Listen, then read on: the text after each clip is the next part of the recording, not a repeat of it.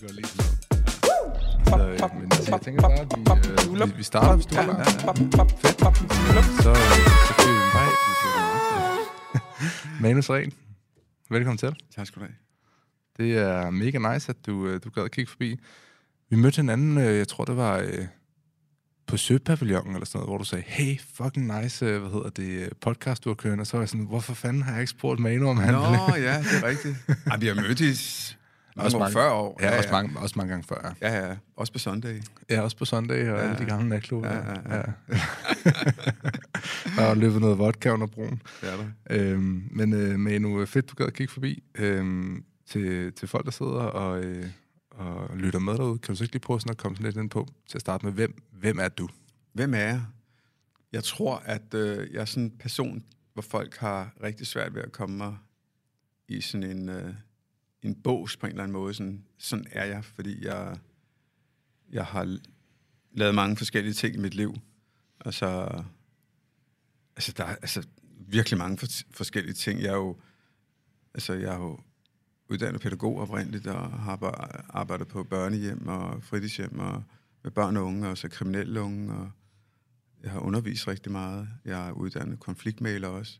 Mm. Jeg har undervist i Marokko i konfliktmaling. Jeg har rejst meget min, bar, øh, min ungdom, sådan, øh, meget rundt omkring i verden. Mm. Jeg har haft en tøjbutik. Jeg Okay. okay. handlet med dametøj. Sjovt. ja, det er faktisk ret vildt. Jeg har ja, arbejdet meget med integration, og så blev jeg politiker Mm. i 2000, hvor jeg kom ind i borgerrepræsentationen. Så har jeg skrevet sindssygt mange bøger, rigtig mange børnebøger, Mm. blevet filmatiseret. Øh, det var en lille smule indover. Jeg, jeg kaster mig over seksologi også, som seksolog. Det lyder næsten som om, du er ADHD. Ja, for fanden, det har jeg også. Jeg har, jeg, jeg har skrevet 28 bøger, det er der en grund til. uh, ja, jeg laver, jeg laver virkelig mange forskellige ting. Det er meget sådan, altså sådan, hvad der fanger min interesse, ikke? Mm. Og uh, her i 2023, der skal jeg også i gang med alle mulige podcasts, der vil jeg skrive en bog om mænd. Mm. Uh, Nå, fedt. ja. Hvad med altså, politikerdelen? Hvornår var det, det stoppet? Og den stoppede her for et par år siden. Mm. Det var done it, been there og alt muligt andet. Uh, Hvad var grunden til det? jeg stoppede. Ja. Altså, noget af det, der har været fedt for, i mit liv, det er, at jeg har fået nogle af de største gaver i de grimmeste indpakninger. Mm. Og altså, jeg var efter 20 år i politik slidt, da jeg var minister. Det var jeg virkelig. Altså, jeg kunne bare ikke mere. Mm. Øh, og jeg synes, det var enormt fedt at, at bedrive politik og lave alle mulige fede ting, og være derinde, hvor sådan, tingene sker. Ikke? Ja. Øh, jeg havde seks ministerier, og altså, der var fuld knald på, men, men jeg var sgu ikke særlig lykkelig. Altså, det var jeg ikke. Altså, det var ikke sådan, jeg tænkte, ah fedt, det her, det er super cool. Og, altså, det var sjovt og spændende og sådan noget, men, men jeg var egentlig ikke lykkelig. Altså, Nej. og det var, det var meget mærkeligt. Øh, Hvad var grunden til det? Altså, jeg tror meget, altså, udover, altså, igen, det var fedt at være politiker og minister, det var fedt. Mm. Men jeg tror også meget, det, det var også meget egodrevet også, ikke? Øh, da jeg blev udnævnt øh, anden gang og fik sådan seks ministerier eller sådan, på en gang. Jeg kan bare huske, jeg var så fucking selvtilfreds, da jeg kom ud fra dronningen og, Mm. og havde sådan stemme, der stod på Slotspladsen, du ved, hvor alle fotograferne, de øh, tager billeder af en. Ja. Og så havde jeg sådan en stemme ind i mig selv, der spurgte, hvad så? Er du glad nu? Mm. Du har fandme nået det, ikke? Jeg kunne ikke komme højere jo. Nej. Og så var der bare sådan en stemme inde i mig, der sagde, nej, jeg vil have mere. Og så tænkte jeg bare, okay, du er ikke rask, altså. Mm. Så, Så du kunne godt selv erkende, at, at der var et eller andet der, hvor du tænkte sådan, okay, måske jeg lige skulle overveje, hvor, hvor, hvem det er, eller... ja, det, ja, det, ja, det gjorde også fordi, det, var, altså, det jo ret kompliceret, fordi jeg har jo samtidig også brugt mange år på at nå så langt. Ikke? Jeg har været væk fra mine børn og min familie, og det, altså, du ved ikke, og jeg, jeg tænkte, hvad fuck er det, du stræber efter, ikke? Mm. Hvad, hvad er prisen på det? Altså, det var lige før, jeg ikke, øh, altså, jeg kendte stort set ikke mine børns øh, venners navne, og Mm. vidste, hvad de gik rundt og lavede, og på et tidspunkt, mens jeg var minister, jeg kan huske min yngste, han havde fødselsdag, og så bildte de mig ind, jeg tror, han blev 12 eller 13 eller 5, sådan noget lignende. Så bildte de mig ind, han blev øh, 15, ikke? Og jeg var sådan, åh ja, fedt, mand, tillykke. Og, hvor de var sådan, bare du er fucking helt væk.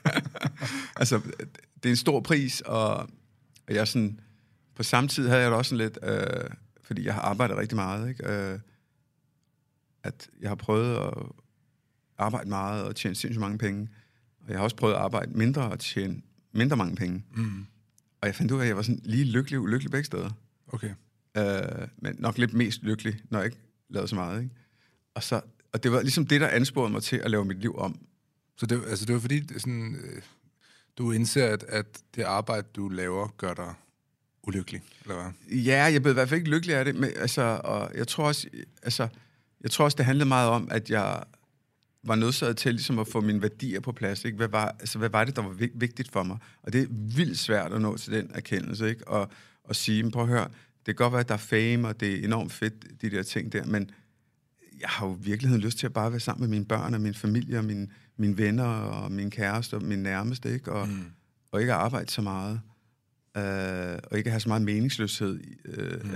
altså, fra, der skal være, for meget meningsløshed var, var, var der ikke. Altså, øh, sad til alle mulige møder, jeg ikke gad at være til og sådan noget. Så, var det sådan noget dyre biler og store lejligheder? Ja, ja, det var der også, ikke? Altså, mm. det var meget, øh, altså, det var meget mærkeligt, fordi jo flere penge jeg tjente, jo flere brugte jeg bare, ikke? Okay. Øhm, jo mere rejste jeg bare. Så, ja, så, og det der med tid, altså det er jo det, der er, og det lyder jo banalt, ikke? Og, som i kliché, men det er jo et eller andet sted den største ressource. Men det finder man nok først ud af på, altså, når man rammer de 40, tror jeg. Mm. Altså, det kan jeg i hvert fald se også. Jeg vil skrive en bog om det her også, ikke? Øhm, at der opdager man også, okay, tiden er sgu knap. Altså, Mm. øh, det kan godt være, at man sådan lige pludselig kan lugte, at, øh, at det her, det, det har en ende. Mm. Øh, man kan næsten sætte år på og måneder på også, hvis man dividerer det. Ja. Så, så det, det er jo også det, der er med til at, at gøre, i hvert fald for mit vedkommende, at jeg er nødtaget til at, at lægge mit liv om. Det var mm. jeg virkelig. Og igen, jeg, jeg kan jo ikke... øh, Jeg kender jo rigtig mange, der bare giver den maks gas, og jeg, jeg kunne ikke drømme om at sige, at I skal gøre sådan og sådan, fordi livet er for værdifuldt til at arbejde det væk og have for meget øh, meningsløshed. Øh, folk må jo selv gøre deres egne erfaringer, ligesom jeg også har gjort. Ikke? Mm. Altså min egen, øh, altså min kæreste er jo, altså hun er jo HR-direktør i et kæmpestort fransk øh, modefirma, ikke? Mm. og smadrer bare afsted. Jeg, jeg, jeg siger, hun ved godt, hvad min holdning er, men jeg kan ikke gå ind og tage. Hun skal gå ind og mærke, hvad er det, det betyder, ikke? Altså, hvad er det, tiden betyder? Mm. Øh, og hvis hun har de værdier, så er det også fint. Mm. Så det har været en lang rejse for mig. Det er også det med, at jeg tænker tit på den her øh, idé om, at når jeg ligger på min dødsseng en eller anden dag, så har jeg ikke lyst til at æve mig. Altså, jeg har ikke lyst til at æve mig over, du ved, den der klassiker med, at man hører gamle mennesker, der siger, at jeg arbejdede for meget, og Mm, mm. jeg var ikke nok sammen med mine børn. Mm. Det er sådan typisk den, man sådan hører, der sådan er, det er den ævelse, der ligesom er, Ja, ikke? ja, men det er jeg helt enig med dig i, og du ved det jo godt jo. Mm. Jeg har også lavet et radioprogram om døden på et tidspunkt. Jeg var vært her for nogle år siden på P1. Og der er et researchen, det har jeg gjort tidligere, der har jeg snakket med sygeplejersker på hospice. Og det er sjovt, de siger alle sammen det, du siger. Mm. Når folk ligger på deres dødsleje de sidste øh, dage, timer, så er der ingen, der snakker med deres, om deres arbejde. Nej. Det, de så fortryder, det er, at de ikke brugte mere tid med deres familie Mm. og deres nærmeste, og de arbejder mindre. Og jeg har det sådan lidt, når nu vi ved det, Mm. når nu vi har den viden, hvorfor er det så, at vi skal vente til aller sidste øjeblik? Hvorfor ikke gøre noget ved det, Mm. når vi nu erkender det også? Ikke? Det er jo også det her med den, altså, den nærværende tid, ikke? Fordi det er jo ikke nok bare at være der. Altså sådan, man skal sådan... Ja, det er helt, være- ja, men det er ret kompliceret, det du siger, fordi den nærvær kræver fordybelse, mm. og fordybelse kræver tid. Ja. Ikke? Altså, så igen, så er det ude i i kvantitet af tid også. Ikke? Ja. Øh, så jeg tror ikke, man, det har jeg i hvert fald prøvet i mange år, at tænke, okay, så er jeg nærværende nu på kommando. Ja. Men jeg mener, der foregår alt muligt op i hovedet på en. Ikke? Mm. Så øh, for mit vedkommende, der har det været at være sindssygt egoistisk, og være helt vildt nærig med min tid. Altså virkelig nærig. Før i tiden, der sagde jeg altid ja til 9 ud af 10 ting. I dag, der siger jeg nej til 9 ud af 10 ting. Mm. Altså uden at blinke med øjnene, og jeg har det pissegodt med det. Så jeg er glad for, at du er her. Ja, men det er jo fordi... det kan du. ja, ja, men det er jo også fordi, vi har en historie, og Ja, jeg godt kan lide dig, og, Ja. og jeg kender din familie og sådan noget. Ikke? Altså, Mm. Så det betyder jo også noget, ikke? Altså, Mm. og det vil jeg jo gerne. Ja. Uh, men der er fandme meget, jeg siger nej til.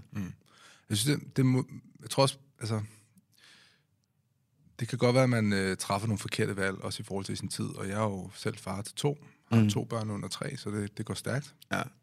Øhm, men det her med at være øhm, nærværende, eller føle, at man måske er nærværende nok, jeg passer også nogle gange på med sådan at, at banke mig selv for meget i hovedet over det. Fordi jeg er også sådan, som menneske erkender jeg også, at jeg også har en rejse, og jeg har også en rejse til at blive den bedste far, jeg kan være. Jeg tror Mm. ikke for eksempel, man er den bedste far for day one. Altså sådan, Mm, fordi mm, at de, kommer ikke med en manual. Nej, Altså nej, sådan, nej, du nej, ved, desværre. Man, man, man, man lærer løbende, og man lærer også løbende omkring sig selv. Ikke? Ja, ja, Og jeg tror sådan, det moderne menneske, vi har sådan en tendens til sådan at være ret hårde ved os selv. Ja. Også, eller sådan slå os selv lidt. ja, ja. Altså så på et eller andet tidspunkt skal man jo opdage, sådan, hvordan skal jeg gøre tingene, så man ikke ender som den der, der ligger på hospicet og ærger sig. Altså sådan, men. Mm. men hvornår sker det, ikke? Altså, og for dig så lød det som om, det skete sådan ved, ved 40-årsalderen, der var nogle ting, der begyndte at gå, gå op for dig. Ja, det var det. Men, ja, det var det. Men jeg tror, du skal skille det ad, det der, du siger. Det er meget uh, interessant, fordi at uh, det der med at være en god far, hvad er det, der går op for en, og så videre. Jeg tror, du skal skille det mellem, med, uh, uh, altså, det, den, uh, den far, du er, Mm. og så uh, altså, at finde dine værdier der, selvfølgelig ikke, Ja. og måden at gøre det på, men så også det pres, som rigtig mange forældre og familier er, er under i dag, omkring, hvordan tingene skal være. Ja. Øh, børnene skal gøre sådan noget beige, øh, alt muligt, ikke? og der skal være dukkehuse, og vi skal lave hjemmelavet alt muligt pis, ikke? Ja. Og der er sådan et pres, altså næsten en konkurrence, Mm. altså, og den starter sgu allerede i mødergrupperne, synes jeg, ikke? Ja. Øh, hvor øh, altså, man begynder at samle en baby, ikke?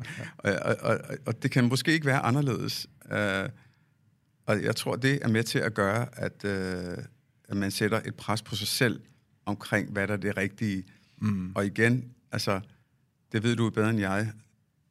Altså, vi er jo, øh, vi er jo i den grad, altså det viser alle undersøgelser også omkring sociale medier, hvordan det påvirker os, og øh, vores selvværd, og hvordan vi ser på vores eget liv, og så videre. Ikke? Mm. Så når man taler om stressede børnefamilier og identiteter, og for dit vedkommende også, det er meget præsent for mig, Mm. vi skriver om mænd i øjeblikket i min bog, ikke? der kommer øh, her i, i, øh, til sommer 23. Ja.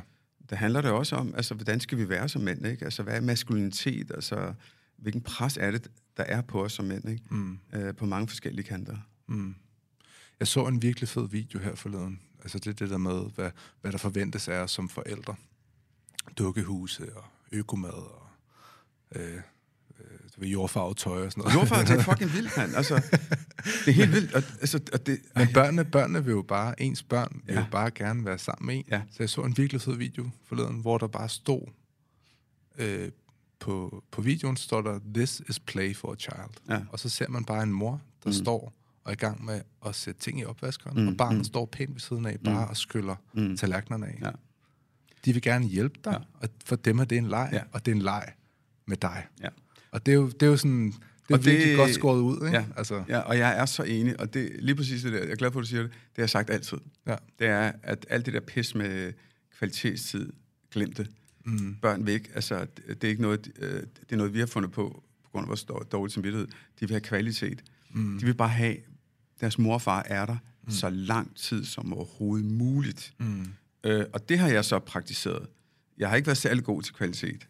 Ja. Og så, kan man, så er der måske nogen, der kan tænke, okay, det er sådan en fucking undskyldning for, for fordi man ikke har gjort det. Men, men jeg synes, jeg har noget at have det i. Altså, det synes jeg virkelig. Øh, fordi de vil bare være. Ja. De vil bare have, at mor og far er tæt på. Jeg kan jo godt mærke på mig selv, for eksempel, hvis jeg føler, at jeg har haft en periode, hvor jeg har siddet lidt meget med min telefon, eller været en lille bit smule mm. fraværende, så har jeg sådan en tendens til, så når jeg henter min søn fra, fra han lige startet børnehave, Mm. Så tager vi skulle lige en tur i Amagercenteret. Ja. Fordi så skal jeg lige over og købe en actionfigur til ham. Han er begyndt at blive glad for Batman. Ja. Så tager man det over. Ja. Men jeg har også begyndt at spørge mig selv sådan, det er jo fordi, du har dårlig samvittighed, du gør Mm, det. mm, mm, Han, han, er, jo- han er jo fuldstændig ligeglad. Eller sådan, han vil nok gerne have den der Batman-figur, ikke? Men, Ja, ja, ja, men, ja, ja, men, ja. men du forstår, hvad jeg mener? Det er sådan Ja. lidt, man prøver på sådan at, at undskylde for sig selv på en eller anden mærkelig måde. Jo, jo, men så er du nødt til at spørge dig selv om, og det er det, vi snakker om, hvor kommer den dårlige samvittighed fra? Mm. Hvor er det, den øh, altså, hvor bunder den? Altså, det er jo nogle af de ting, jeg synes, jeg er blevet dygtigere til i mit liv, det er at forfølge en følelse. Fordi vi har det sådan lidt, når vi mærker en følelse, så har vi meget øh, altså, tit tendens til at flygte fra følelsen. Mm. Men det der med at gå ind i den i stedet for, og så vende sig om og sige, prøv at høre, jeg, øh, jeg flygter ikke ned, og så øh, for den der dårlige samvittighedsfølelse, og køber en actionfigur for at lindre den. Jeg går faktisk, vender mig om og går ind i den og siger til mig selv, hvor kommer den fra? Mm. Øh, jeg havde den for eksempel, øh, ja, jo, jeg havde, det var så meget mærkeligt, at jeg kunne vågne op på et tidspunkt, selvom jeg har, jeg synes, jeg har verdens mest lykkelige liv, øh, og have sådan en ensomhedsfølelse. Det var der sådan, var lige en gang imellem. Og jeg skyndte mig at flygte fra den. Og det var altid om morgenen. Indtil en morgen, hvor jeg tænkte, fuck, det gider jeg sgu ikke. Og så, og så prøvede jeg at gå ind i den, ikke? Altså, hvor, hvor kom den fra? Og så prøvede jeg at forfølge den og forfølge den. Og lige pludselig, så var jeg, så var jeg hjemme i min morfars køkken, mm. øh, dengang jeg var måske i de der 9-10 år. Mm. Med min mor stod og lavede mad, ikke? Og, så, og, og i bund og grund, så handlede det bare om, at jeg savnede min mor helt vildt. Mm. Men den følelse, apropos tid, fordybelse, mm. som vi snakkede om, har bare ikke haft tid og mulighed til at, for at komme op. Øh, og der satte jeg mig sgu ned og, og tænkte lidt over det, og, og det jeg fandt ud af, det var, at efter min mor døde for nogle år siden, jeg har bare ikke haft tid til at sørge over Nej. tabet, ikke? Og, fordi jeg har haft så travlt. Mm. Øh, og, og det var sgu et eller andet sted fedt at bare sætte sig ned ikke? og minde hende og sørge over, at jeg virkelig har mistet hende. Mm. Og det interessante er, at så forsvandt den følelse også. Ikke? Mm. Så det der med at prøve at lytte til os selv, ja. og de ting, vi gør, og analysere dem, og lade være med at stikke af fra dem, men mm. prøve at gå ind i dem. Der ligger virkelig meget øh, svar og nogle værdier der. Ikke? Nu når du har fået sådan en livsstil, hvor du, det lyder som om, du har virkelig simplificeret mm. dit liv ret meget, stikker den her insecure overachiever, som jo er gemt et eller andet sted i dig, altså i og med, at du har levet et liv, som har, hvor du har lavet så mange ting, og, mm, og mm, været, der har været så meget gang i dig, og så mm, meget tempo på, mm, også med politikerlivet. Mm. Fordi at der skal vel en eller anden form for insecure overachiever til, at man bliver top, top, top politiker, som du har været i Danmark. Stikker den person hovedet frem nogle gange og siger sådan, hvorfor gør du ikke lidt mere? Eller, eller sådan, er du, får du kæmpet ham væk? Øh, det er virkelig et godt spørgsmål. Det er virkelig et godt spørgsmål, synes jeg. Fordi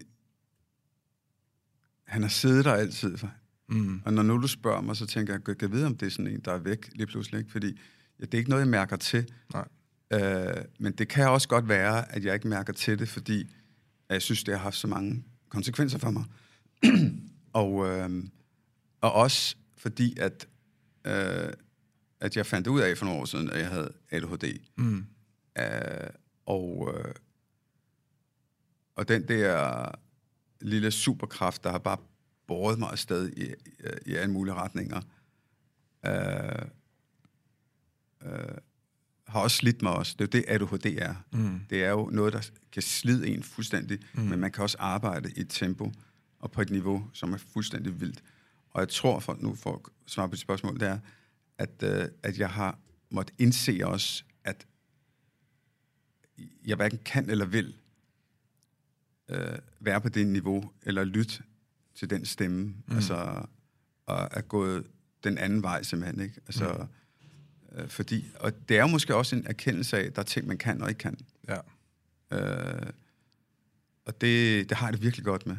Altså, altså det der med at kunne arbejde de der 3-5 timer om dagen, ikke? Og altså, ikke lave så meget andet. Jeg, jeg mistænker selv, at, øh, at jeg har ADHD. Okay. Øhm, hvordan finder jeg ud af, om jeg har ADHD? Du snakker med mig. altså, det er, det, det er fandme interessant. Uh, altså, jeg slår ikke folk som en, der har ADHD. Nej. Fordi jeg virker re- relativt rolig, selvom mine ben de er sådan nede under bordet, de sådan bevæger sig rimelig meget. Ikke? Jeg har lært også, når jeg taler med folk og holde øh, øjenkontakt osv., man lærer hen ad vejen. Ikke? Mm. Men det er fordi ADHD kommer i mange forskellige spektre. Det er vildt mange forskellige ting. Og jeg har faktisk et lille H. Mm. H'et i ADHD, det er hyperaktivitet. Jeg, har ikke, jeg er ikke sådan en, der fiser rundt og løber rundt på gangene og alt muligt andet, op og ned ad væggene. Mm. Jeg har et lille H, som måske læner sig mere op af ADD, ADD og ADHD er stort set det samme. Mm. Det er bare øh, H'et, der er, der er væk. Og, øh, men men det, kom, det giver så udslag på, på mange af de samme måder igen. Men når man har et lille H, så har man en... Øh, altså, jeg har i hvert fald en indre øh, uro. Mm. Jeg har ikke en ydre uro. Kan du se forskellen? Mm. Øh, så hvis du skulle have ADHD, så vil... Nu har vi, fordi vi har mødtes øh, en del gange. Mm. Øh, så, så slår det mig som, hvis du har det, igen, jeg er ikke psykiater, mm. så skulle du have et lille H, altså måske gå op i det der ADD, men, men, men det er kun så fremt, at du er over i, Ja. den, over i, i min sekt. ja. altså, Men, hvordan, hvordan, hvordan føles det at have ADHD? jamen, altså virkeligheden er, du ved, jeg er blevet spurgt mange gange, øh, når hvornår fik du ADHD? Jamen, det har man, man har jo altid haft det. Mm.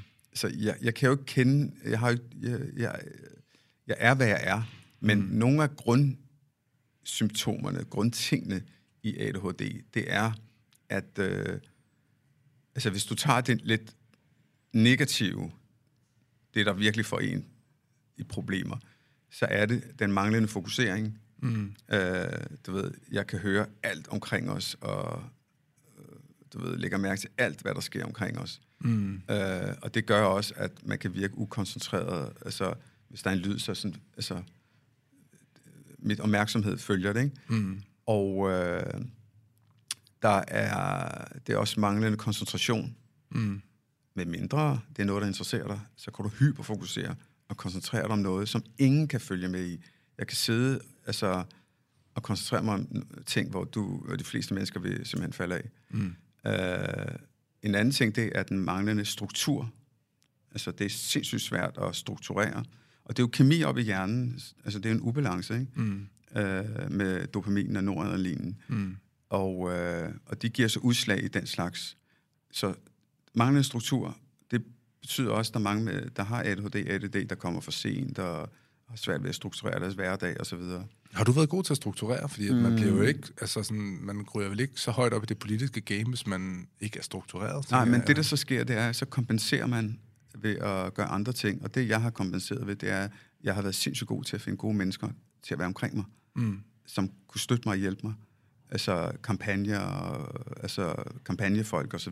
Mm. Så, så jeg har været god til at plukke de folk. Det er derfor, at mennesker med ADHD, øh, altså de er sindssygt kreative, og er i kreative fag, mm. i restaurationsmiljøet, øh, og øh, t- tag til Google, der er sindssygt mange, øh, der er ADHD der, så vi er inden for det kreative, Ja. fordi vi, det er så, det kom, jeg kommer til det positive, ikke? Mm. Øh, så og den manglende konstru- konstruktion, jo, og så den manglende konsekvensberegning, mm. den har vi heller ikke. Det betyder også, at vi er overrepræsenteret på mange af de dårlige statistikker. Mm. Vi kører mere øh, galt i trafikken, fordi vi tager chancer, som man ikke bør. Mm. Altid, i hvert fald ikke i trafikken. Øh, der er en overrepræsentation i Vesterfængsel af mennesker med ADHD. Okay. Øh, øh, og jeg tør ved på, at det også gælder i, øh, i bandemiljøet og sådan nogle ting der. Mm. At Det har man set på i Sverige. Så det er ganske interessant. Så det er faktisk en risikofaktor, kan man sige, at have ADHD.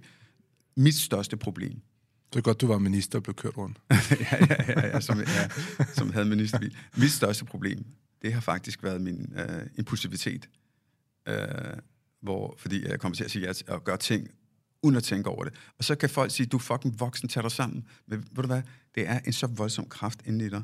Mm. Og det er lidt ligesom, når man har ADHD, man oplever ligesom først konsekvensen efterfølgende, Ja. at man har gjort noget. Øh, jeg snakker med Lindsay Kessler om det, som også er blevet udredt, har ADHD, Okay. øh, hvor hun også siger, Det overrasker mig næsten. det overrasker heller ikke mig. uh, det har jeg også sagt til hende. Uh, men jeg tror, hun er ret glad for ligesom at få landet og få en forklaring. Ja. Uh, og uh, hvor hun også siger, at hver gang hun har været impulsiv, og det gælder også mig, lavet den her lort, dem sender vi i ekstrabladet hver gang. Ikke? Ja. Og det er jo det, der er pisse irriterende. Ikke? så det har virkelig været... Åh, mand. Så jeg prøver virkelig at lade være med at være impulsiv. Det er alle de dårlige ting, jeg lige har sagt til dig. Ja. Og så er det, ADHD er jo også altså, at have 10 antenner åbne på en gang. Mm. Øh, og det betyder, at altså, andre mennesker har fem antenner åbne. Ikke? Mm. Medicinen gør, at du får slukket de 10 antenner, kan man næsten sige. Ja. Bliver mere fokuseret. Øh, det betyder også, at du, du bliver mere træt. Mm. Altså, din søvn bliver også sådan, den er svær at blive reguleret også.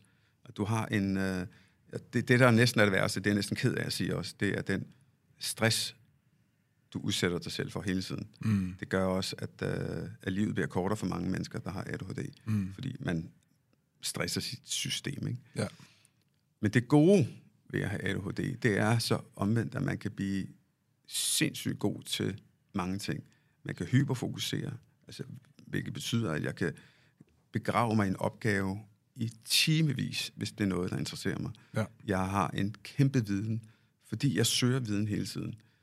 Det, der så er ulempen, det er, at jeg bliver træt af ting lynhurtigt igen, men jeg er god til at søge viden, jeg er god til at finde på. Idéerne popper ud af knolden på mig konstant. Jeg har hele tiden projekter kørende. Mm. Uh, det, det så handler om, det er jo at få dem, uh, give dem ben. Det er klart, ikke? Uh, og uh, så på den ene side, så kan man komme langt med sin kreativitet og hyperfokusering og sin vilje også, ikke? Altså evnen til at udrette noget, den er virkelig stor hos mennesker med ADHD. Altså, Det, det, det lyder som en, øh, en sygdom, hvis man har haft en dårlig opvækst, og man har det. Men det er ikke en sygdom. Uh, ikke en sygdom, men, men en lid. Altså, hvad, Men, ja, men altså, det er jo det, altså, grund til at sige det, det er, fordi der er nogen, der siger det, men det er jo, altså, man, det er en, en ubalance, en opmærksomhedsforstyrrelse. Mm. Og så kan man sige, at det er ikke, er det ikke sygdom. Altså, jeg prøver at lade være med at gå gøre den vej i hvert fald. negativt, ja. Ja. Det lyder som noget, hvis man har haft en dårlig barndom, at så kan du være ret dårligt stillet. Altså hvis du ikke lærer at, at, ligesom at kontrollere det, eller får de sådan, sociale kompetencer, der skal til for at leve med ADHD, altså, mm. så, så kan det virkelig gå galt, tænker Mm, mm, jeg. Altså, men hvis man har haft en god opvækst, så kan man måske blive en af de her superhelte, der lærer at bruge den til, Mm. til noget godt, Mm. umiddelbart. Ja, jeg tror, du har ret. Det er en del af det i hvert fald. Mm. Øh, og det er det, jeg mener med, det er faktisk en risikofaktor. Mm. Man burde gå ind og screene meget mere. Ja. Øh, også i udsatte familier også. Øh, men igen, øh, jeg har jo også haft en, hvis man kigger på papiret, en socialt udfordret barndom på mange områder. Mm. Øh, og har alligevel i gåsøjne klaret den også. Ikke? Mm. Øh, så det er meget kompliceret, men det er også fordi, så mit held har så været i det, at jeg har altid haft nogle voksne, jeg kunne læne mig op af. Mm. Øh, noget af det, der er kendetegnet ved øh, ADHD, er, øh, ADHD, det er, at, at man sådan lidt populært siger, at man, får- man har en umoden hjerne. Den udvikles langsommere end øh, de fleste hjerner. Mm. Og, øh, det gør jo også, at man kan komme ud i problemer også, og i udfordringer også, og mm. i kriminalitet også i yderste konsekvens. Og det kunne jeg også have gjort. Det kunne jeg godt, fordi igen, den der impulsivitet kunne sagtens have bragt mig ud i alt muligt lort. Og jeg har også været ud i alt muligt lort. Og noget af det, der i øvrigt, altså, jeg er ked af Du at har været politiker. ja, men det, det var lige det, men det er jo nogen, der vil synes. men Jeg havde Christoffer Eriksen inde øh, til en snak. Han, han, han havde nok givet mig ret på den. af hvad? at øh, hvis man var politiker, så Nå. var man så generelt ud af en masse lort. ja, det kunne jeg egentlig også godt. Uh, men, men noget af det, der er kendetegnet, det er den der uro der. Der er også meget selvmedicinering, Mm. altså med alkohol og cannabis og stoffer og så videre. Ja. Virkelig, virkelig meget. Fordi det er med til, når man ikke ved det. Det er derfor, det er vigtigt at få, en, altså, blive udredt, ikke? Ja. Så man ikke er ude i at skulle, øh, øh, hvad hedder det, selvmedicinere sig. Så jeg har altid haft sådan en... Øh, jeg begynder at mistænke en lille bit smule, at, at jeg har det. Jeg har sådan en tendens til, at jeg føler nogle gange, at mine tanker, jeg kan tænke fem ting på en gang. Mm. Jeg kører fem spor, Mm, mm, og jeg kan sådan hoppe imellem dem. mm, Det er svært at forklare. mm, Jeg er meget distræt. mm. Så sådan, jeg, jeg, der kan være folk, der snakker til mig, og så kan jeg sidde fordybet i en tanke Mm, eller en opgave, mm, og slet ikke høre, hvad de siger til mig. Altså, jeg hører meget gerne det, jeg vil høre, eller der, hvor mit fokus er. Men når mit fokus så er der, så er det sådan en lommelygte, der uh, Ja. bevæger, sig, bevæger sig derover, og Ja. så er jeg der. Ikke? Ja. Øhm, og du ved, min, min, min forlod, hun, nogle gange, så siger hun jo bare, altså, hvorfor helvede lytter du ikke til, hvad der jeg siger? Men det, men det, men det er som om, det sådan er svært for mig nogle gange. Ja. Altså, sådan, fordi min hjerne også sådan, har sådan en tendens til sådan at koble fra, ja, øh, hvor jeg ikke er til stede på en eller anden mærkelig måde. ja. Øh, så, så jeg vil da næsten håbe, at det er noget ADHD, eller så er det en eller anden sindssyg personlighedsforstyrrelse, jeg har. Ikke? Øhm, der, er- min første bog med ADHD hedder Hør du overhovedet efter? Mm. Og det er, fordi jeg har siddet i tusindvis af den slags situationer, som du beskriver, Mm. øh, hvor folk har snakket til mig, og jeg har tanker alle mulige andre steder. Og så spørger de mig, hør du overhovedet efter? Men i virkeligheden, jeg hører efter. Mm. Men jeg tænker bare på fem ting samtidig. Det er sådan, jeg har det. glemmer du så de ting, din forlovede siger til dig? Øhm, Altså er du meget, når du Tit- siger distræt? Altså, tit så, så hører jeg det rent faktisk. ja, men, men glemmer du det så efter et par dage efter og sådan noget? Husker du det? Øh, nej. Okay, fordi det, der sker, det er, det gjorde jeg heller ikke. Nej. Eller gør stadig ikke. Og jeg tænkte, shit mand, jeg er ved at blive dement eller sådan noget. Mm. Men det, der sker, det kan, så kan du så glæde dig over det, eller du kan få nederen over det. Men det, der sker, det er, når du så snakker med hende, og du tænker på fem ting på, på samme tid, det er det, der sker for mig. Mm. Så sker der det, at det, hun siger til dig, det klister sig ikke fast op i hjernen. Mm. Du ved, korttidsudkommelsen, ikke? Ja. Og så når der så går nogle dage, hun spørger dig, øh, Nå, men Lud, vi prøver at høre, øh, den der ved, vaskemaskine, vi snakker om, eller et eller andet.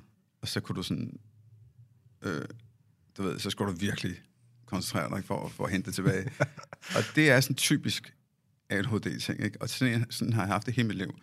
Øh, og hvor jeg tænkte, du er hjerneskadet med nu, ikke? Mm. Mens jeg fandt ud af, at der var faktisk en grund til, Mm. at jeg havde det sådan. Fordi at, man kalder det popcornhjerne, fordi at øh, det stikker af op i knolden. Mm. Altså, mens vi snakker, så, altså, igen, sådan er der mange andre, men, øh, de fleste mennesker har det sådan, men vi har det hele tiden, og det er summen af alle de ting, jeg har sagt til dig, der giver ADHD. Mm. Fordi de enkelte ting, det kan alle have. Mm. Det er summen af det. Ja.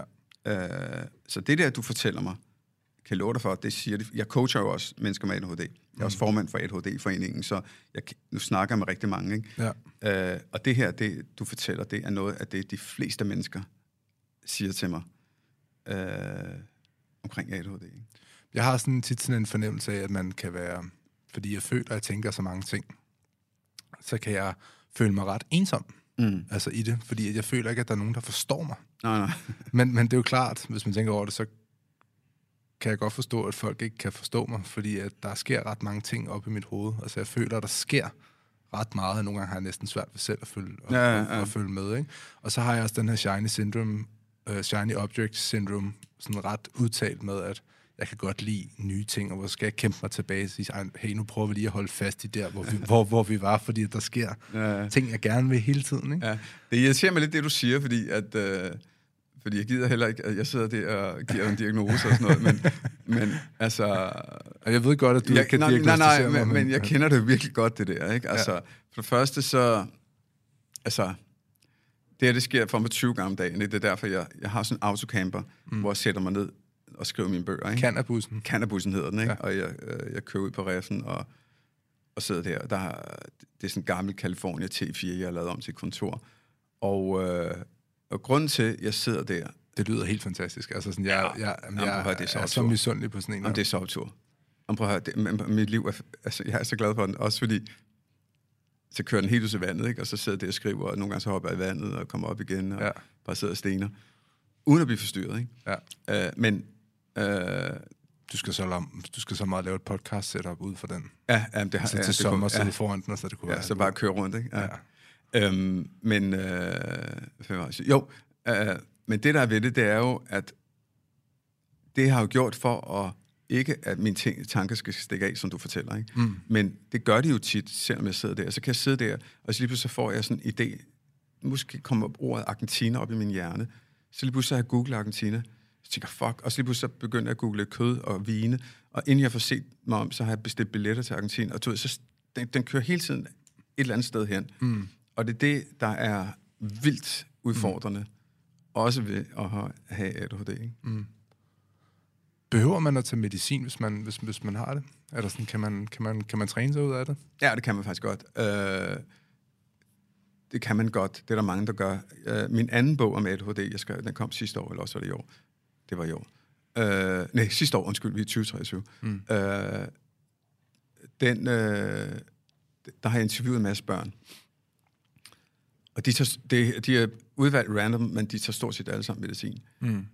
Og for mange, mange børn, der er det bare en nødvendighed, hvis man skal sidde i en i stift skolemiljø.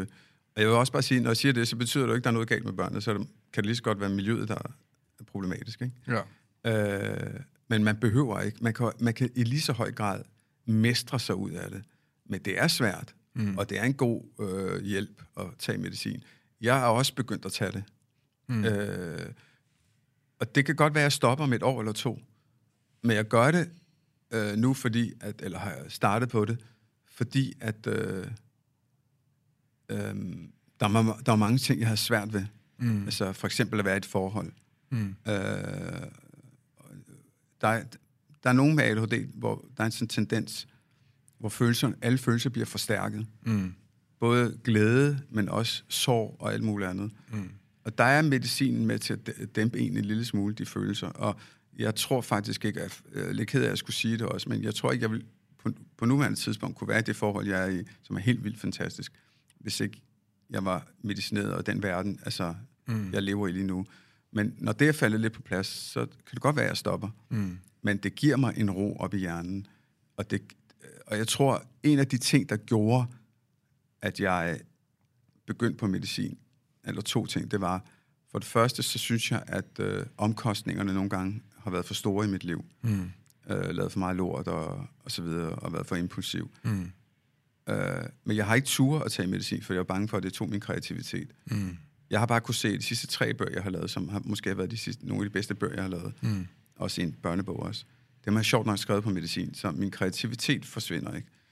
Men den sidste ting, der ligesom øh, gjorde det, det var, at jeg læste nogle undersøgelser, der viste, at sådan nogen som mig, når man havde de ting og de udfordringer, så levede man rent faktisk kortere tid end normal populationen. Ikke? Mm. Og det synes jeg virkelig var nedtur. Nu startede vi med hvad, at snakke hvad om det. Er det men, mental stress? Eller, eller? Det er fordi, du stresser din krop. Altså, du ved, stress, du ved, højere puls, øh, højere blodtryk, højere... Altså, du ved, øh, du ved, alt er, øh, du ved, mere adrenalin, mere kortisol i kroppen, og alle de der ting, der er usunde. Ja. Øh, og øh, det synes jeg virkelig var nedtur, fordi igen, jeg har jo startet med at sige til dig, hvor meget jeg elsker livet. Mm. Og det gjorde rent faktisk, at jeg tænkte, okay, det gør jeg.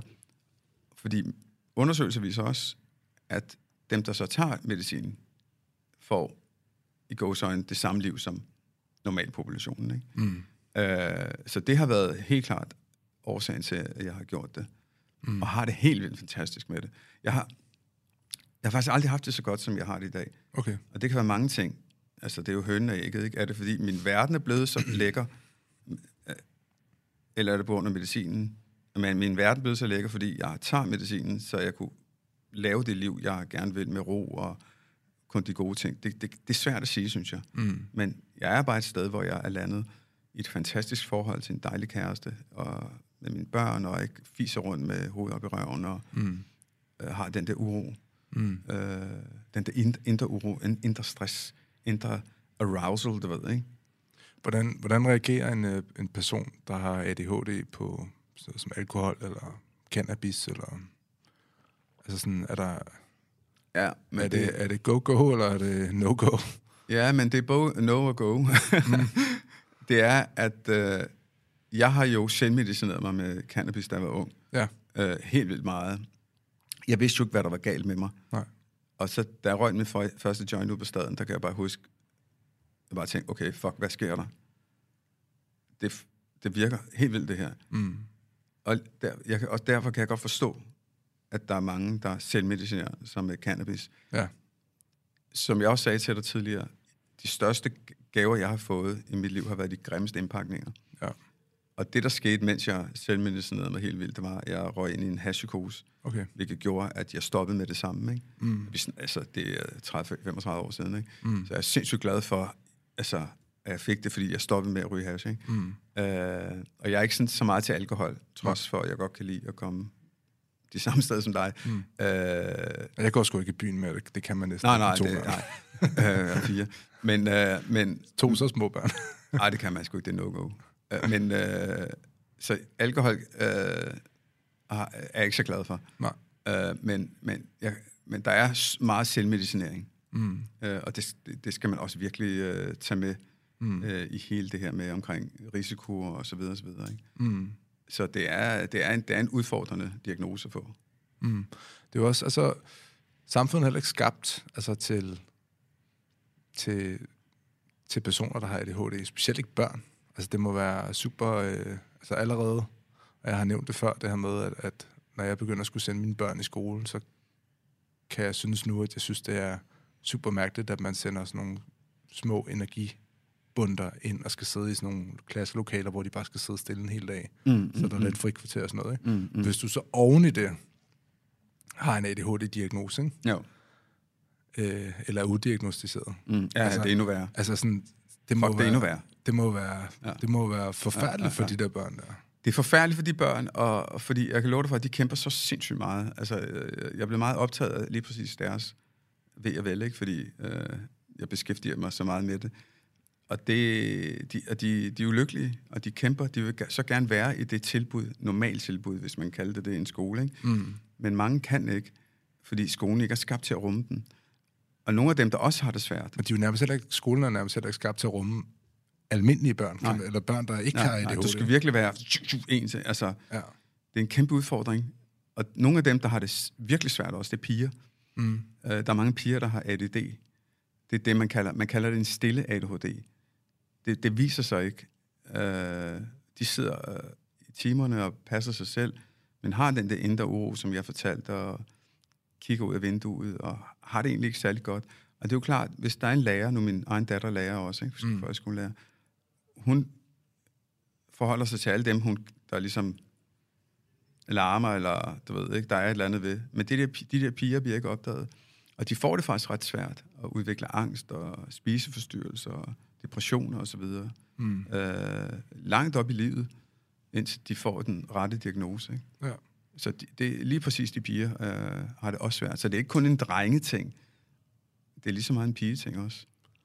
Tror du, vores skolesystemer ser anderledes ud om 100 år? altså, tror, tror du, vi lærer noget, øh, som, som altså, af de erfaringer, vi gør os nu i forhold til, hvordan skolesystemet ser ud? Den her kassetænkning. Altså 100 år er jo sindssygt lang tid. Mhm. Mm-hmm. Altså, ja. altså, og der håber jeg virkelig, der er sket meget. Der er jo, altså, livet går jo sindssygt hurtigt. Øh, øhm, de sidste 300 år har udviklingen jo været voldsom. Øh, så ja, altså med- 100 år, der er garanteret sket meget, men de næste 10, 20, 30 år, tror jeg ikke, der sker så meget. Nej. Øh, ikke den danske folkeskole. Altså, det er lidt ligesom, der er sådan en konsensus blandt politikerne, det er, at man lige i øjeblikket lader man folkeskolen lidt være. Det kan godt være, at den nye regering, de har nogle helt andre ambi- ambitioner, fordi det er også en flertalsregering, så de kan bare trumle igennem, hvad fuck de har lyst til. Ikke? Mm. Øh, men, men efter folkeskolereformen, øh, så, så er det lidt ligesom, okay, vil jeg ligesom det være? Og jeg tror ikke, at man får forandret folkeskolen særlig meget i forhold til børn med diagnoser. Mm. Og der kommer flere og flere børn med diagnoser. Det er, øh, altså, det er eksplosivt. Jeg tænker sådan, at man... Nu har jeg siddet og tjekket lidt op på det. Der er nogen, der mener, at man ikke er født med ADHD, at man, man får ADHD. For eksempel ham der, Gabor Maté, for eksempel, der, ham, ham øh, forskeren der, der forsker i, øh, Ja, i børns øh, velvære. ja. Øhm, han siger jo blandt andet noget med, at man godt kan tilegne sig ADHD igennem, man kan sige, ens forældre og ens opvækst. Ja, altså, det er både rigtigt og ikke rigtigt. Altså, det der er ved det, altså, han har, altså, det er, at det er en genetisk betinget det, øh, ting, det her. Mm. Det er jo det er noget, man arver. Det er 80% genetisk. Okay. Så lad os så sige, så har du et barn, der bliver født med det, og det sidder i generne. Men bare fordi det sidder i generne, betyder det øh, ikke, at det behøver at blomstre op. Mm. Det behøver det faktisk ikke. Og så har han jo ret, at så kan der være ting i vores omgivelser, der gør, at det, det, det skyder frem. Mm. De sidste 20 procent, det er nemlig, som han siger, øh, at det kan være øh, livsfaktorer, ting altså i barndommen, vold, øh, socialt belastet øh, hvad hedder det, øh, hjem og, og så videre, utryghed. Ja. Øh, så, så du ved ikke, så han har ret på en måde. Ikke? Så det er øh, genetisk betinget, og, og gener har det jo med, hvis man lige skuer tilbage med at blive visket ud, når de er ubrugelige. Mm. Og det er også derfor, forskere de siger, at mennesker med ADHD har haft en funktion. Når vi er gået på savannen, så har du måske gået og kigget efter mad og alt muligt andet. Men fordi jeg har 10 antenner åbne og har ADHD, så har jeg været sådan fuldstændig alert, du ved, ikke? Som sådan en tegnefilm, du ved, ikke? Ja. Der, over hækken der, ikke? Det, det, det, øh, det er sådan, Du har været blodhunden. Ja, ja, lige præcis. så mig, der har set et eller andet ude i, i busken, så fuck man, hey, der, er- der er en løve, ikke? Øh, så vi har, altså, det er ikke noget, jeg siger, det er der nogle forskere, der siger, det er, at vi har ligesom været med til at tjene til menneskehedens overlevelse. Ja. Fordi vi har været modige, vi har taget vi har været kreative, vi har måske været med til at udvikle, hey, det her mand, fuck, man kan man ikke sætte den her sten på den her pind, så er det et spyd. Jo, helt vildt. Så det var den der kreativitet, har vi brugt. Ja. Og der, hvor man kan se det også, det er, at den der modighed der, har måske også været årsagen til, at vi har været med til at flytte grænser, men også, at vi har flyttet os. Og man kan se, at øh, der er en overrepræsentation af mennesker med ADHD øh, i Island. Mm. Og det er der nogen, der siger forskere, at øh, det er de der vikinger, der har stået på Norges bred, ikke? så er der dem, der har stået ligesom mig, der siger, hey, kom med, vi kører, med. kom nu, øh, der må være noget derude. Og alle dem, der har haft ADHD, de siger, ja, kom nu, vi gør det. og så er de bare taget på, så er de bare sejlet og tænkt, der må være et eller andet. Øh, og så, du ved, så ge- genetisk har det været, har det tjent til et eller andet. Ja. Så kommer vi frem til nu. Mm. Hvorfor er det så, at vi ser så mange? Mm. Hvorfor er det, ekspl- hvorfor er det, det eksploderer? Hvor, hvorfor er det, de her gener bliver aktiveret? Mm. Og der er jo rigtig mange øh, hvad hedder det, forklaringer på det. Mm. Jeg tror personligt, at det handler om, at vores hjerner bliver forstyrret mere. Mm. Altså, det er jeg er ikke et sekund i tvivl om det. Vi får simpelthen så mange indtryk, og også med ADHD, vi kan ikke klare det. Nej. Altså, det er fra, vi bliver født fra børnehaven, du vi bliver sat ned i de små institutioner, det er bare larm, bam, bam, bam, bam. Øh, Det er trafik, det er alt muligt, det er tv, det er, wow, wow, det er hele tiden. Mm. Nu er det de sociale medier også, telefoner, mm. vi, er under, vi bliver konstant forstyrret, vi har ikke, og det gælder både børn og voksne, vi har ikke særlig mange øjeblikke i vores liv, hvor vi giver selv pauser. Mm. Selv den sidste bastion, hvor vi kunne give hinanden pauser, hvad hedder det, rejsen til og fra arbejde, Mm. Gør vi jo heller ikke mere. Bruger vi podcast og alt muligt andet. Ja. Altså, så vi er under konstant øh, beskydning om i knolden. Og vi jeg- ligger, vi ligger i sengen med vores telefon hele tiden, ikke? Og, Hele tiden. Så jeg tror, det er en af årsagerne. Så tror jeg også, at øh, det spiller ind med kost, og øh, det er min helt egen tese også omkring det. Jeg, der er vildt mange, der har sagt, øh, at sukker også kunne spille ind. Det har været mega irriteret over, at folk mm. Sagde det, ja, så får du, hvis du spiser meget sukker, og så ved jeg det, får du ADHD. Men så snakker med nogle forskere fra et medicinalfirma, hvor de sagde, vi er faktisk ved at forske i det. Og det ser ud som om, du må du ikke sige, at der er en sammenhæng. Og det var sådan, fuck mand. Ikke? Så der er mange faktorer, ja. der måske gør det. Ikke? Har du kunnet mærke, en, en, når du ændrer din kost, har du så kunnet ja. mærke en, en forskel? Ja. Fordi jeg er nemlig begyndt uh, her nu, og nu skal jeg næsten alt hvidt væk, og Ja. begyndt at spise mange, meget med proteiner. Jeg har også fastet lidt og sådan noget, men nu mm. er jeg Mm. gået væk fra det. Ja. Begyndt at spise vildt mange sådan bønner, proteiner, Mm. prøve at få sådan øh, grøntsager, ind, spiser sådan æg hele tiden nærmest. Mm. Det har gjort et eller andet øh, ved mig. Jeg har Mm. rent faktisk Ulrik øh, Jerpsted ind her snart. Vi har taget en, øh, hvad hedder det, øh, Ham har jeg været hos. vi har taget en, øh, en øh, afføringsprøve på mig, og Ja. en blodprøve, Ja. som øh, vi skal gennemgå her live i podcasten. Okay, og det er testosteronniveau? Øh, den har vi ikke taget, Okay. men øh, vi har også været lige lidt i samtale omkring noget TRT-behandling på Ja, det ja, tidspunkt. ja, ja, ja. Altså nu er jeg jo 34, så Ja, ja. man plejer at sige, at hvis man skulle lave sådan noget testosterone replacement therapy, så skulle det være for 40 års alderen, ikke? Så Jo. man, der skal være et eller andet galt. Måske lidt mere. Ja, lidt mere, ikke? Ja. Men det er helt sikkert noget, jeg godt kunne tænke mig sådan at kigge ind i fremtiden. Er det, Det- noget, du har overvejet selv? Øh, Er det noget, du må udtale om? min nye bog handler stort set om det. Okay. Så det vil vi snakke om. Testosterone replacement therapy? Nej, men det er en stor del, Okay. del af det. Men øh, jeg har også været hos Ulrik. Ja. Og øh, lad os så bare lige skyde det til for så kan jeg komme ind og snakke om den. Ja. Øh, men øh, øh, altså, den er jo færdig. ja. Den er bare ved at blive redigeret, ikke? Og så tænker jeg, at den skal udkomme på fars dag. men øh, øh, jeg har været hos rigtig mange.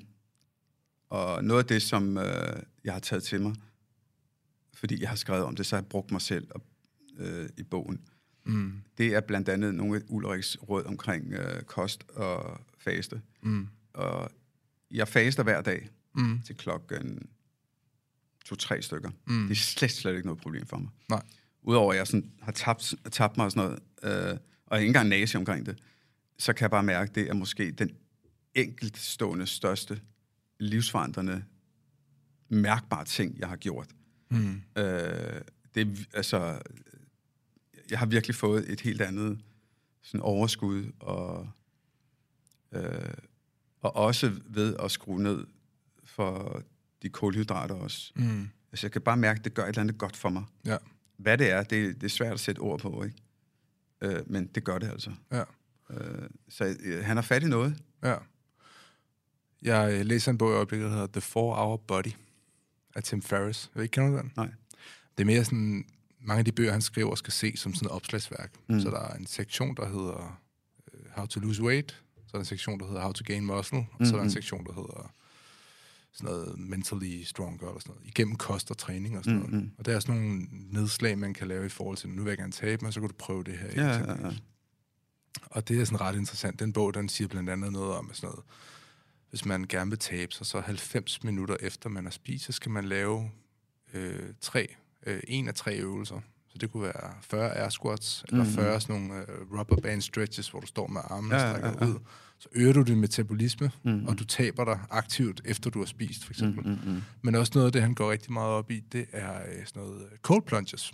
Hvad? Cold plunge, du ved, sådan noget isbad. Ja, ja, ja. Har du prøvet det? Altså, det er helt vildt mærkeligt, det her. Jeg skal i gang nu her. Ja. På søndag går jeg i gang. Jeg har lige i morges taget mit øh, andet kolde brusebad. Jeg er på det femte. Er det rigtigt? Ej, hvor sjovt. altså, Men det, er jo- det bliver bedre og bedre for hver morgen. Ja, jeg jeg synes, det, altså, forskel. øh, Men- jeg er fandme optur over det. Altså, det er jo også med breathwork og alle de ting. altså, fordi jeg, jeg gør det ikke den der, hvor jeg bare st- stiller mig ind jeg under bruseren, og så, så er der bare koldt. Nej, altså, jeg og- og hvad- starter koldt, Ja, og og så hvordan definerer man koldt, skal jeg lige sige, ikke? Og så kold og kold og kold. Ja, ja, ja. Og så på den allerkoldeste kan jeg måske klare, du ved, det er så Københavns Kommune koldt, ikke? Ja. Det kan jeg klare måske i 30 sekunder nu. Ja, ej, hvor er det så sjovt. Men ham, Tim Ferriss der, han Altså- Ja. ja. siger blandt andet, at det, der, hvor du rent faktisk skal gøre det, du skal ikke være, du behøver, når du står i brusebadet, behøver du ikke være fully submerged. Nej. Altså, du behøver ikke have det i ansigtet. Nej. Men du skal ramme den øvre del af din ryg, fordi Ja. det er der, mange af de brune fedtceller sidder. Ja, ligesom øh, Wim Hof, der også snakker om Det det. er lige præcis, ja. Ja. ja. Så jeg står bare, så det er egentlig ret fedt, fordi når man så står i det der cold shower der, Ja. ja. så kan du læne dig op ad væggen Ja, ja. ja. og lide. Altså, ja. så, det, så er det sådan lidt mere udholdeligt, ikke? Ej, er det sjovt. Jeg startede fuldstændig det samme. Men det er jo den der bølge, der kører i øjeblikket af... Jo, men det virker bare effektivt, og jeg kan godt lide det. Ja. Jeg kan godt lide den der... Det, det hele er jo sådan både fitness, altså du ved, øh, altså fit, øh, mental fitness, indre kroplig fitness, øh, det er anti-aging, det er, det, altså, mm. det er sindssygt spændende. Der er jo sindssygt mange, tror jeg, der har en holdning til, åh, så sidder de og lytter nu, og så tænker de, åh, slap nu af, ikke? Og man skal have så mange regler og sådan noget. Men for mig er det sådan sjovt, fordi jeg prøver noget nyt, og sådan, jeg får testet nogle ting af. Jeg kan godt lide at prøve nye Ja, ting. du, har, du hacker din krop. Det er det. Det er super fedt. Så for mig er det sådan Altså- noget, stå op, spis min æg, tag, Ja. eller tag det der cold shower, Ja. få det godt. Og jeg er i hvert fald i det i 5-7 minutter, hvor det bliver gradvist koldere, ikke? så Ja, det bliver sådan gennemkølet. Ikke? Fedt. Og så få spist min æg, og så når jeg kommer herover i en mørk periode, så sidder jeg også med, med lysterapi. Ja, og det kører, sådan en halv, kører en halv time af det. Ja, ja. Der er jo sådan lidt Andrew Huberman der, ikke? Men, ja. øh, men han, øh, han, sjov ham, ham er jeg også stor fan af. Ja. Men det er fedt, fordi man kan mærke en forskel. Du kan mærke en forskel, og det er jo også det, altså, der er interessant med, nu snakker du om testosteron, ikke? Altså, jeg har interviewet sindssygt mange, Mm. altså, hvor de siger jo, at de får jo, du for ung til det, jeg er 55, ikke? Mm. Altså, og jeg vil sige, jeg, jeg har også, nu har jeg fået målt mit uh, niveau også, jeg er også lidt for ung, Mm. uh, men de der mænd, der kommer op i 60'erne, altså, de, dem, der får det, får 10-15 år ekstra, ikke? Fuld power, mand. Altså, Ja. uh, det, Ja, det, det- det, det er virkelig værd at kigge på. ja. Og man gør det meget i Sydøstasien, USA og sådan nogle steder. Ja, og jeg synes heller ikke, man skal kæmpe sig af det. Jeg tror, om øh, 50 år, så har vi en meget større, eller om 10 år, så har vi en meget, meget større forståelse for, hvordan man, hvordan man skal leve sit liv, og hvad man skal spise. Men også forståelsen af, for eksempel nu, Ulrik, øh, så har jeg fået taget den her blodprøve, og så finder man jo ud af, hvad reagerer din krop Ja. godt på. Ja. Og, og det kan godt være, at den test, den koster 3.000 kroner, eller whatever, den blodprøve, jeg har fået taget. Men jeg spurgte mig selv sådan, er det ikke 3.000 kroner værd, at jeg resten af mit liv ved, hvad min krop reagerer godt Jo, på? det er så jeg har super et fedt. blueprint Ja. til, altså, så- og Ja. der måske kan give mig 5-10 år ekstra Ja. ved at spise de rigtige ting og have fokus på det, ikke? Jo, lad os så sige, at det kun giver dig to år ekstra. Ja. Men stadig det værd. jamen, det er ikke kun det. Det er, at vi kan se, at vi bliver alle sammen ældre og ældre. Mm. Men sundheden, den deler sig op. Ja. Fordi der, så er der dem, der bliver ældre, men syge ældre, hele vejen igennem, mm. som belaster sundhedssystemet helt vildt meget. Ja. Så er der dem, der bliver raske ældre. Ikke? Mm. Og lad os så sige, at du får to år oven i det. Ja. så får du, altså du ved, så får du en alderdom, hvor du er fuld fart, på, du er fedt og ikke muligt andet, og det er det, der er værd. Ja. Og jeg tror også, det er fordi, mine forældre døde begge to Mm. relativt tidligt af livsstilssygdomme osv. osv. Ikke? Mm. Så, så jeg er meget opmærksom på det. Altså, hvordan er det, jeg lever, og, fordi jeg gerne vil blive gammel, Ja. og ikke blive gammel, som de gjorde. Blive gammel på en god måde, ikke? Ja, helt klart. Altså, og det der, det er altså bare vejen. Mm. Øh, Det er mærkeligt, at der ikke er nogen, der har fundet ud af det noget før, ikke? men men høre, jeg tror ikke engang, at du skal vente 10 år. Jeg tror, det handler om to-tre år. Mm. Altså, du kan se igen hele den bølge, der kører øh, i USA, i Sydøstasien, Mm. øh, mange steder i Europa også. Altså, både med at hacke sin krop med alle mulige vilde ting, som ikke er særlig vilde, men som er meget, øh, altså med vitaminer og kost og øh, hele det her Wim Hof, øh, som er op i øjeblikket, hele øh, hormon, øh, du ved, tilgangen også, ikke? Øh, Mm. hvordan den øh, også er med til at hvad hedder det, drille øh, kroppen også på mange måder. Jeg har også formålet med mine hormoner også, ikke? Fedt. Ja, det, det er virkelig interessant. Jeg så en YouTube-guide med øh, en øh, amerikansk gut, der viser, hvordan man... Øh, det bliver mit sommerferieprojekt. Viser, hvordan du kan lave dit eget cold plunge bad. Til, fordi normalt så koster de jo 50-60.000 kroner. De er ret dyre, fordi det er jo sådan en balje med kompressor på og sådan noget. Okay. Men Men hvis det, du jeg køber- synes, det er lige sådan noget billigt lort. Altså. Nej, nej, de, de, de er skide dyre at få så meget vand i, ned, ned i så meget kulde Ja, ja, ja, og ja, holde ja, temperaturen nede. Det, det er ret svært. Men øh, det var sådan noget for 10.000 kroner, Mm. viste han, hvordan man kunne bygge Okay. en. Så det blev mit øh, sommer. bliver sommer. Men kan du ikke bare købe en kummefryser? Jo, men den kunne du også bygge om og sådan noget. Men det kommer ikke sådan... Og så kommer vand i, og så kommer en masse salt i i stedet for. Du ved, i vandet, så det så ikke fryser. Jo, det kunne sgu godt være egentlig. Jo, jo, det er det. Er det- Bare, prøv at vand, og så en masse salt i. Salt forhindrer jo, at det fryser, men så bliver vandet bare koldt. Ja. Der har lige sparet dig. Du kan få en kummefryser, den går lige til 2.000 kroner. Altså. Ja, ja, ja. Nej, men øh, det, det vil jeg gøre. Øhm, men altså, Manu, med, med, med det, jeg kan se, at vi er ved at ramme tiden. Så vil jeg sige øh, tak fordi, at øh, du gad at kigge forbi. Det var mega nice snak med dig. Ja, Og når de næste bog udkommer, så kunne vi tage en snak igen. ja, det gør vi sgu. Fedt. Det bliver sindssygt spændende. Peace, ja. Vi ses.